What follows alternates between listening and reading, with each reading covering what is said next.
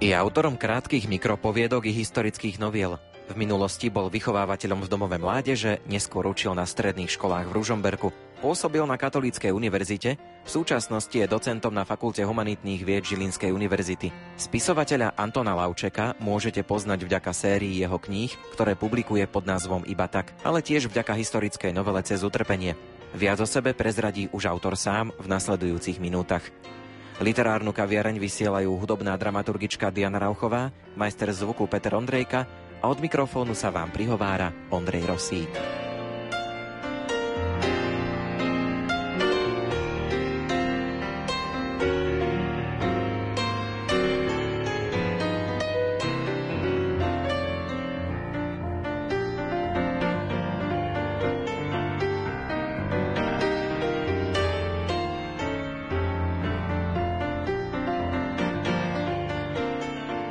Pôvodne ste chceli byť lesným inžinierom. Aký je ten váš vzťah k prírode?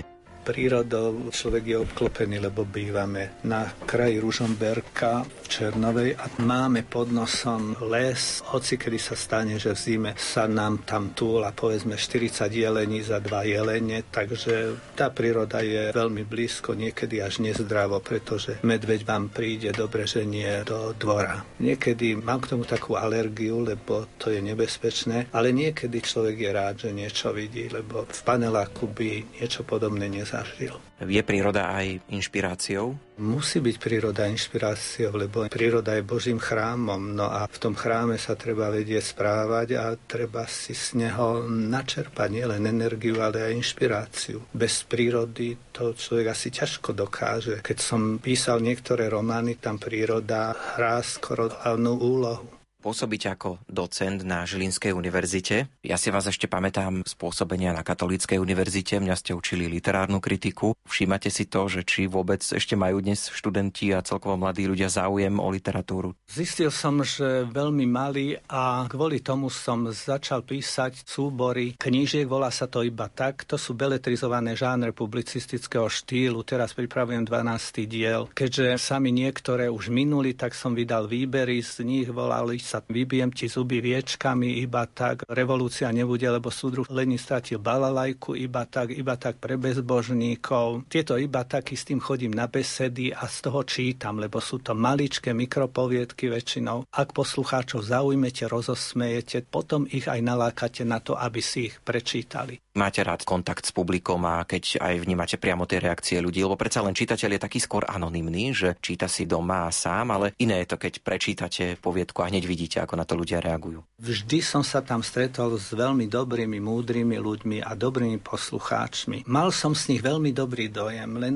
to sú ľudia, o ktorých nikdy nič nepočujete, ani v rozhlase, ani v televízii. Hej, sú to obyčajní ľudia, ale s tou svojou filozofiou nádhernou, ktorá je hlboko ľudská. Takže keď sa s nimi posadíte po tej besede a porozprávate sa, odídete stadiaľ plný zážitkov a plný hlbokej ľudskej múdrosti. Treba sa s ľuďmi rozprávať, treba medzi nimi chodiť a tie knihy prezentovať. Ak som, povedzme, na jednej besede čo len jedného človeka presvedčil, aby čítal, už to splnilo svoje poslanie. Hodne chodím na stredné školy, na gymnázia hlavne, a tam väčšinou čítam texty, ktoré sú zábavné, pretože ľudí dostanete na humor a to je veľmi potrebné, najmä teraz v tejto dobe. A keď im ponúknete takéto texty, že sa niečo aj naučia a aj sa zabavia, oni neodmietajú. Zatiaľ som nedostal žiadnu negatívnu reakciu na tie moje iba taky a vydal som ich, hádam, tisíce. Privádzate vy ľudí k literatúre, aj mladých, ale pokojne aj starších. Skúsme zaspomínať, kto vás privádzal k literatúre.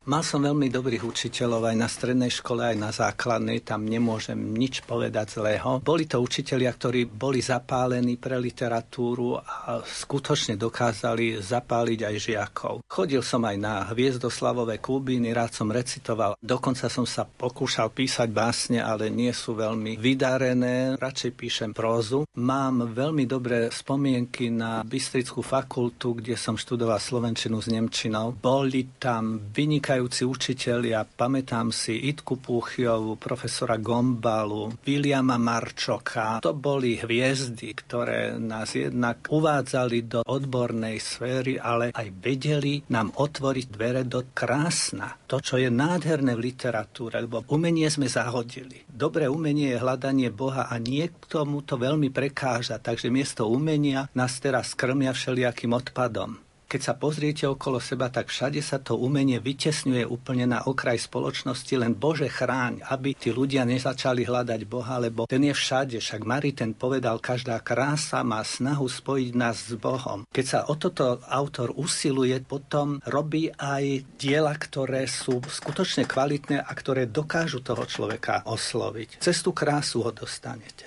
Žilinská univerzita má hlavne technické zameranie. Učím na dvoch fakultách, na fakulte humanitných vied a na fakulte elektrotechniky, ale na oboch ide o predmety, ktoré sú humanitne ladené. Na fakulte humanitných vied učím predmety, ktoré sa týkajú médií. Môžeme sa venovať etickej a estetickej stránke, ktorú v médiách môžeme propagovať. Keď je nejaké dielo, tak si povieme, keď je nejaký formát televízny. Toto je dobre, toto je zlé, toto je hnusné a toto je poznášajúce. Čiže treba vedieť, vedieť, povedať tým študentom, ktorí sa budú v budúcnosti v tým zaoberať, že aj mediálna výchova je potrebná. Oni by mali vedieť, čo človeka devastuje a čo mu pomáha, čo ho dvíha z prachu. O médiách učím. To sú masmediálne systémy. Je to veľmi zaujímavý predmet. Tam patrí video, napríklad patrí tam televízia, patrí tam rozhlas, ale napríklad aj nejaké reklamné billboardy a tak ďalej. O tomto sa dá veľmi pekne učiť. A na elektrotechnickej fakulte tam učím rétoriku. To sú budúci inžinieri, ktorí vedia natočiť aj dokumentárny film, umelecký film. Takže venujeme sa aj týmto veciam.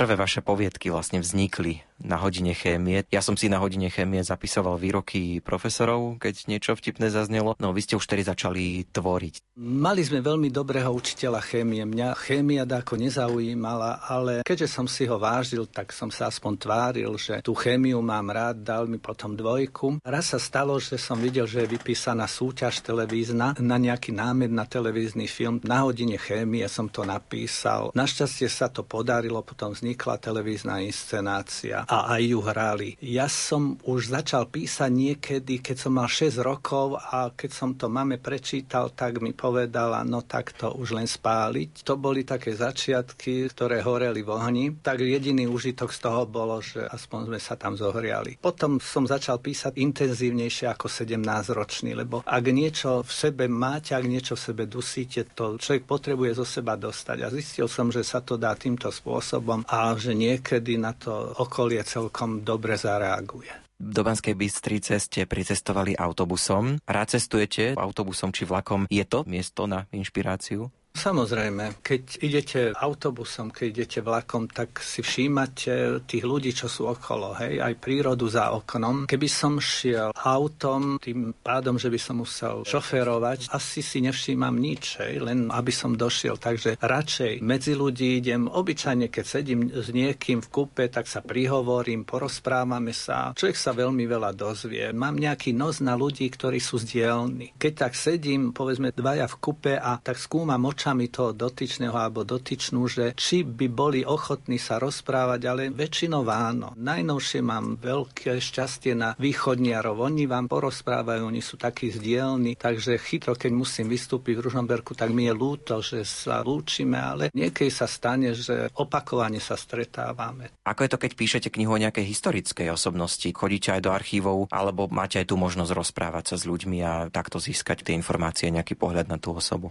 Mám veľmi dobrý známych, ktorí sú vynikajúci historici. Takže ak mám dočinenia s historickou témou, tak ich oslovím. Ak oni o tom nevedia, tak si to nájdem, prípadne tam vycestujem. Do archívov veľmi nechodím, najmä teraz cez koronu sa nedalo. Tú poslednú knižku, čo som písal, to absolútne som sa nemohol pohnúť z domu. Musel som len typovať, že čo asi by bolo dobre, čo by bolo vhodné a vychádza z tých prameňov, ktoré boli dostupné. Študoval som históriu, takže nemám problém napísať niečo z nejakej doby, spraviť to tak, že by to bolo vierohodné. S dobou sa mení aj jazyk, ktorým ľudia rozprávajú. Nejde len o jazyk doby, ale napríklad, keď som písal román o biskupovi Vojtašákovi, mal som celkom dobré ohlasy, ale povedali mi potom Oravci, ale to je liptovská slovenčina. Vraj, no ja nemôžem za to. Ten jazyk vás vyzradí, takže aj toto sa môže stať. Ale čo sa týka histórie, nikdy som nenapísal niečo také, čo by bolo hlboko vzadu v tých storočiach, ale vždy to bolo niečo bližšie. Hej, povedzme devätnáste storočie. Posledne som tiež napísal jednu divadelnú hru, volá sa to Puknutý zvon a je to taká veselohra a tam bolo treba si trošku pozrieť ten jazyk a okolnosti, čo sa týkalo povedzme začiatku alebo prostriedku devätnásteho a osemnásteho storočia. To sa dalo, ale napríklad čo sa týka využívania jazyka, napísal som román Pušky vrnci granáty v kredenci a mm-hmm. tam som sa musel vžiť do myslenia, konania a vyjadrovania šesťročného chlapca. Niekedy sa to dá, niekedy nedá, ale hovorí sa, že každý chlap nosí v sebe nejaké dieťa a keď sa vrátite do toho detstva, dá sa to. Sice čitateľ bude trošku možno prekvapený, ale detské myslenie by nám malo zostať, lebo tak sa hovorí, že kým nebudeme deťmi, tak nevojdeme do kráľovstva nebeského. Netreba sa veľmi náhliť do tej dospelosti. Zostaňme deťmi a už nás tam čakajú, že brána otvorená.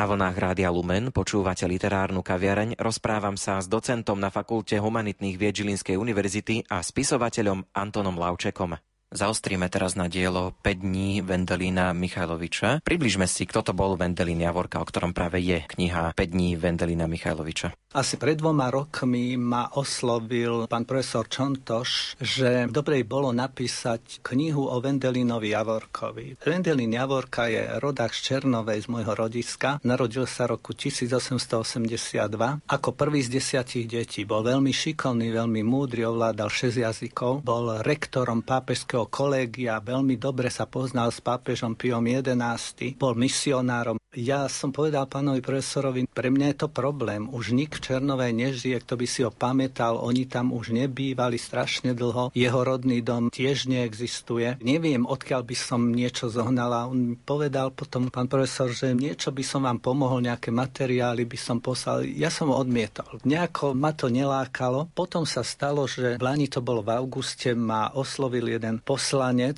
za mesto Ružomberok a povedal, že mali nejakú schôdzu v Žiline, lebo Žilinská dieceza chce spolu s jezuitmi blahorečiť Vendelín na Javorku, no a že pán biskup Gális povedal, Lauček napíše divadlo, ja ho poznám. Tak som bol trochu zarazený, ale si myslím, no tak napíšem, hádam, nechal som si čas na rozmyslenie a potom som to divadlo napísal. V priebehu štyroch až piatich mesiacov pán profesor Čontoš mi poslal knihu Konstantina Simona, volá sa to Ruská Odysea Vendelína Javorku. Tam boli jeho životné etapy opísané, o toto som sa opieral, len bolo treba to ostatné napísať. Hej, vedel som, že kde žil, čo robil, ale musíte tie ostatné veci si vymyslieť a preto je to päť dní. Jednak je to alúzia na ten jeden deň Ivana Denisoviča, ale tu píšem o piatich dňoch. To znamená, že jeden deň v prvej kapitole, volá sa to v Ružomberku v roku tisíc deväťsto šesť, vtedy mladý Vendelín Javorka, ako mladý, ešte nie kňaz, ale študent, prišiel za Andrejom Hlinkom na faru, no a Hlinka ho prehováral, že dobre bolo, keby už neštudoval ďalej, ale nech sa dá vysvetiť, pretože Slovensko potrebuje slovenských kňazov, ktorí sa nemodlia Oče náš po maďarsky. To je jeden Jeden deň.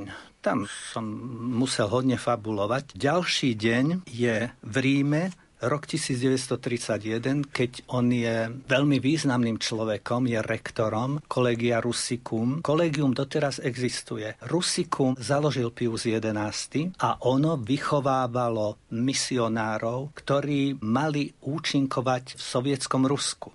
To, že doteraz existuje, to vieme, lebo keď tam boli naši, povedali, že majú vo vestibule nádherný veľký obraz Vendelína Javorku s tým, že to je náš prvý rektor. Hej, oni sú na ňo veľmi hrdí. Nikdy som nebol v Ríme, ale musel som si naštudovať kopu veci, aby som to napísal vierohodne. V tridsiatom prvom Mussolini, čierne košele a tak ďalej, fašizmus sa tam začal udomácňovať a bolo treba veľmi opatrne o tom niečo napísať. Tretí deň je v Moskve, to je rok tisíc deväťsto štyridsaťpäť, keď Javorka chcel skončiť ako rektor, pretože on chcel ísť v prvom rade na misie. Toho veľmi lákalo na východ, takže bol v Číne, napríklad v Mandžusku a tak ďalej. Na konci druhej svetovej vojny v štyridsiatom piatom, keď sovietská armáda alebo červená armáda akože oslobodzovala Ukrajinu, myslím, že v severnej Bukovine ho zatkli, odvliekli ho do Moskvy a tam ho vyšetrovali asi pol roka skoro. Pritom ho mučili. Je to tam naznačené vo viacerých pasážach. To v Moskve,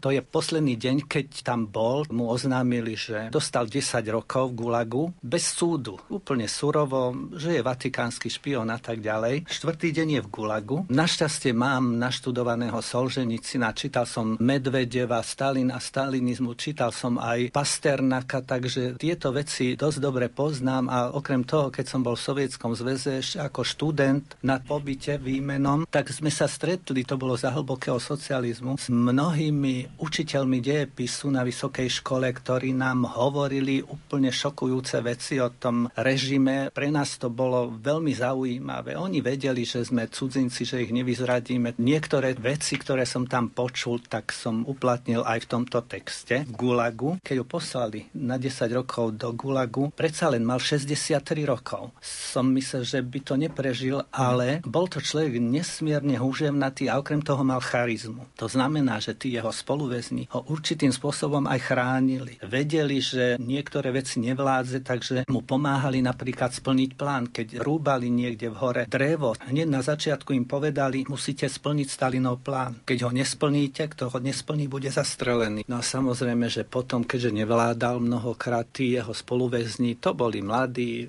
tak mu pomohli. Aj on akože splnil plán. No ináč on veľmi veľa ľudí odprevádzal aj na druhý svet. Mnohých pokrstil, spovedal, takže niekedy bol rád, že je v Gulagu, lebo tí ľudia, ktorí už nemali nádej, predsa len potrebovali nejaké svetielko pred odchodom na druhý svet a on s tým svetlom prišiel. Vďaka nemu odchádzali na druhý svet zmierení. Mnohých neveriacich aj obrátil. Nik ich nespočíta, ale bol, myslím, že v šiestich táboroch v každom spravil veľmi veľa dobrého. Piatý deň je Žilina, to je rok devätnásťstopäťdesiatdeväť, vtedy už Stalin zomrel, Javorka v Žiline bol, po tých desiatich rokoch dostal sa na amnestiu, lebo vtedy Malenko prišiel k moci a dali amnestiu všetkým zahraničným väzňom. Takže tí chudáci Nemci, ktorých pozajímali cez druhú svetovú vojnu, väčšina pohynula v Gulagu, ale niektorí sa predsa len dostali k svojim otcom, matkám a deťom, takže prepustili aj jeho. On našťastie mal brata v Žiline, pri rodine brata dožil ešte desať rokov. Žiaľ, nedostal som sa k zápiskom jeho netere, tak som niekde počul, že prišla štátna bezpečnosť a zabala mu knižnicu. Ako jezuita mal zakázané slúžiť sväté omše, nesmel, iba doma mohol. No a tak im povedal, keď mu knižnicu zabali, že prešiel toľko sveta, ale že nik mu neurobil takú hanbu ako oni, keď mu tú knižnicu zabali. Celkom sa mi to dobre písalo, lebo v tej poslednej kapitole som mohol využiť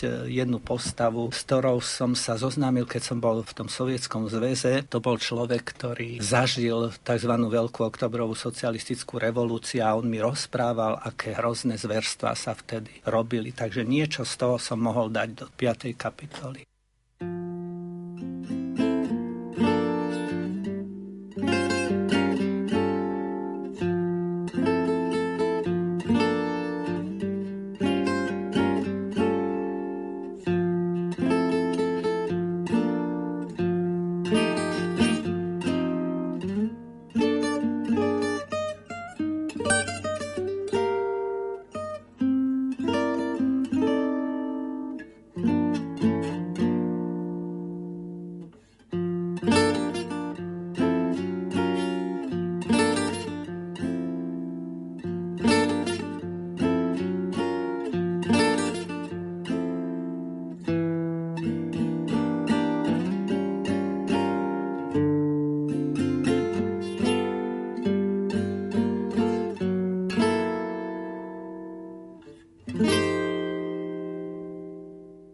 Z vašej pestrej tvorby ma zaujalo, keďže trošku sa ma to aj týka, dielo o ranených vtáčatách, nie iba tak. Hovorí sa dnes o zdravotne postihnutých deťoch. Prečo ste si možno vybrali práve takúto tému? Prakticky veľmi málo sa hovorí a skoro vôbec žiadna literatúra o tom nie je. A keď ma oslovil otec takto handicapovaného dieťaťa s tým, že pozná aj niektoré príbehy z okolia, aj s tými rodičmi, keď sa stýkava, mu všeličo porozprávali, že by mi niečo načkrtol. Ja som odmietol, povedal som, že nie. To je veľmi háklivá téma písať o handicapovaných deťoch, hoci podľa mňa treba. Ale slovenská literatúra sa tomu vyhýba. To je téma tabu a vôbec nie ešte tým spôsobom, ako som to ja spravil. Polovica mini príbehov je na zamyslenie a druhá polovica je na úsmev. Snažil som sa to tak vyvážiť. Potom som si porozmýšľal a predsa som to len napísal. Bol problém. Akú obálku? Nemôžete tam dať dieťa, ktoré má nejaké postihnutie, ani nemôžete dať na obálku ranené vtáča, lebo takto volajú deti, ktoré sú postihnuté, že ranené vtáčatá. Jaro Maga, veľmi šikovný grafik, Rosík to vyriešil tak, že obálka je celá čierna, ona tak symbolizuje ten smútok, ale je tam drevená váha. Na jednej strane tej váhy sú ťažké kamene a na druhej je iba pierko, také ľahúčko prichytené, no a tie ťažké kamene vyvážia to pierko. Toto spravil. Tá detská rozmanitosť, taká bezprostrednosť je symbolizovaná tým, že ten nadpis o ranených vtáčatách je taký nádherne nebovo modrý a v zátvorke je nie iba tak, to je červené. Je to veľmi pekná obálka. Bol som rád, že sa toto podarilo. Vravím vďaka Jarovi Magovi.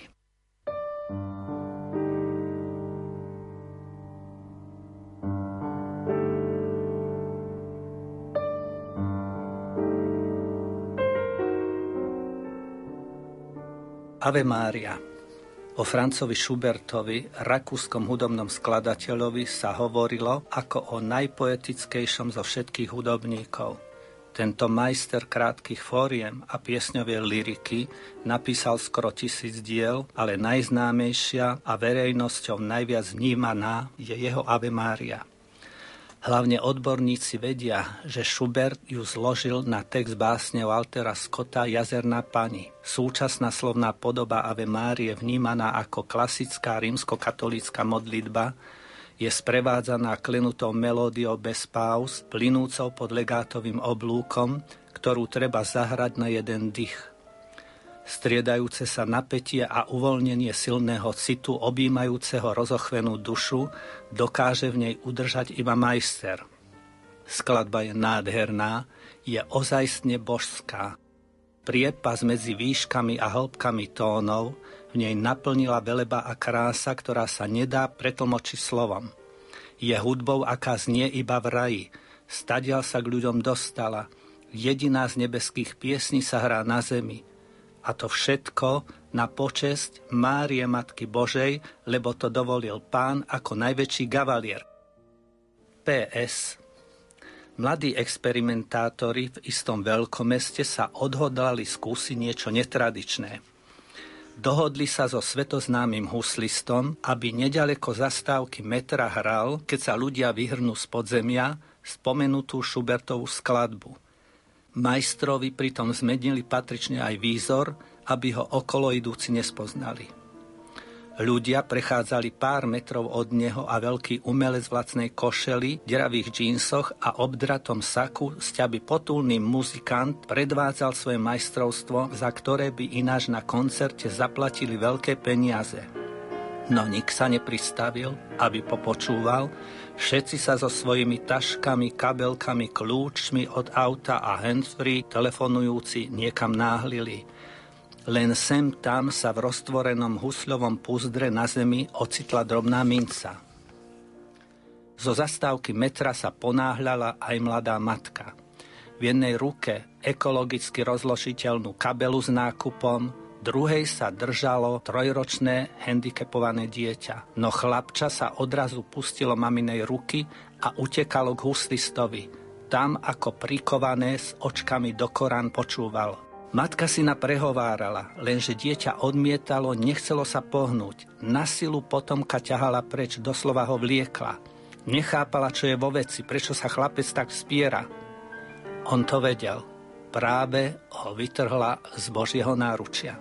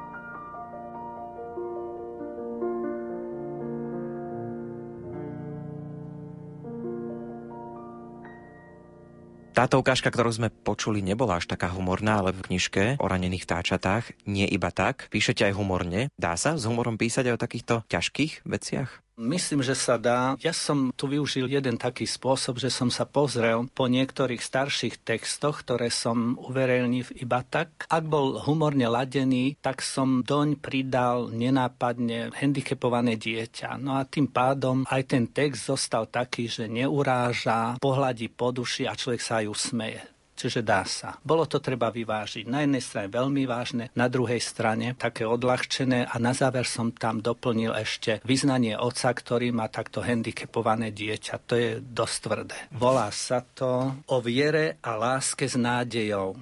Píšete aj divadelné hry? Svoju prvú inscenáciu som napísal ešte, keď som bol osemnásť devätnásť ročný, ale to sa hralo v televízii. Potom dlho nič, žiadne divadlo, ale neskôr, keď vyšla kniha o Vojtašákovi, tak ma oslovili krajania jeho zo Zakameného, vtedajší starosta, či by som nenapísal divadlo. Tak som povedal dobre a prepísal som tú knihu do divadla. To bolo literárno-dramatické pásmo a pani režisérka zo Zakameného to veľmi kultivovane stvárnila. Urobili z toho také divadlo, s ktorým potom chodili po celej Orave, ale aj po Slovensku ostatnom. Pokiaľ viem, tak mali tridsaťdeväť repríz, čo teda je veľmi pekné číslo. O tom sa až tak nehovorí a tiež mi je to blízke. Zopár diel ste aj načítali v Slovenskej knižnici pre nevidiacich Mateja Hrebendu v Levoči. Trvalo to týždeň, kým som načítal historickú novelu Andrej aj historickú novelu Cez utrpenie. Tam, keď sa pomýlite, musíte sa vrátiť a zase znova. Niekedy to bolo frustrujúce, ale keď je to v rámci dobrej myšlienky, človek to spraví. V Levoči som bol celý týždeň. Mám tam známych, tak sme s nimi chodievali potom po večeroch sa nie kde pozrieť. Bolo to celkom príjemné a nie len tieto dva texty majú, ale majú aj texty moje, ktoré im nahovorili herci. Tak ako napríklad aj Slovenský rozhlas, títo tiež nahovoril, Ľubo Roman dokonca, Karol Machata, bol som šťastný, že Karol Machata číta tú moju knižku Cez utrpenie a som sa mu bol poďakovať, lebo Karol Machata má hlas zamatový ako pán Boh. Tak by som to povedal. Takže skutočne to majstrovsky načítal na päť pokračovaní.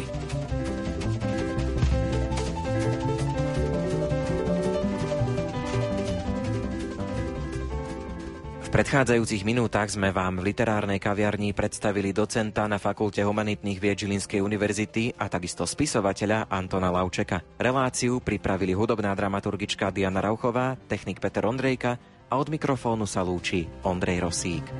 Do počutia.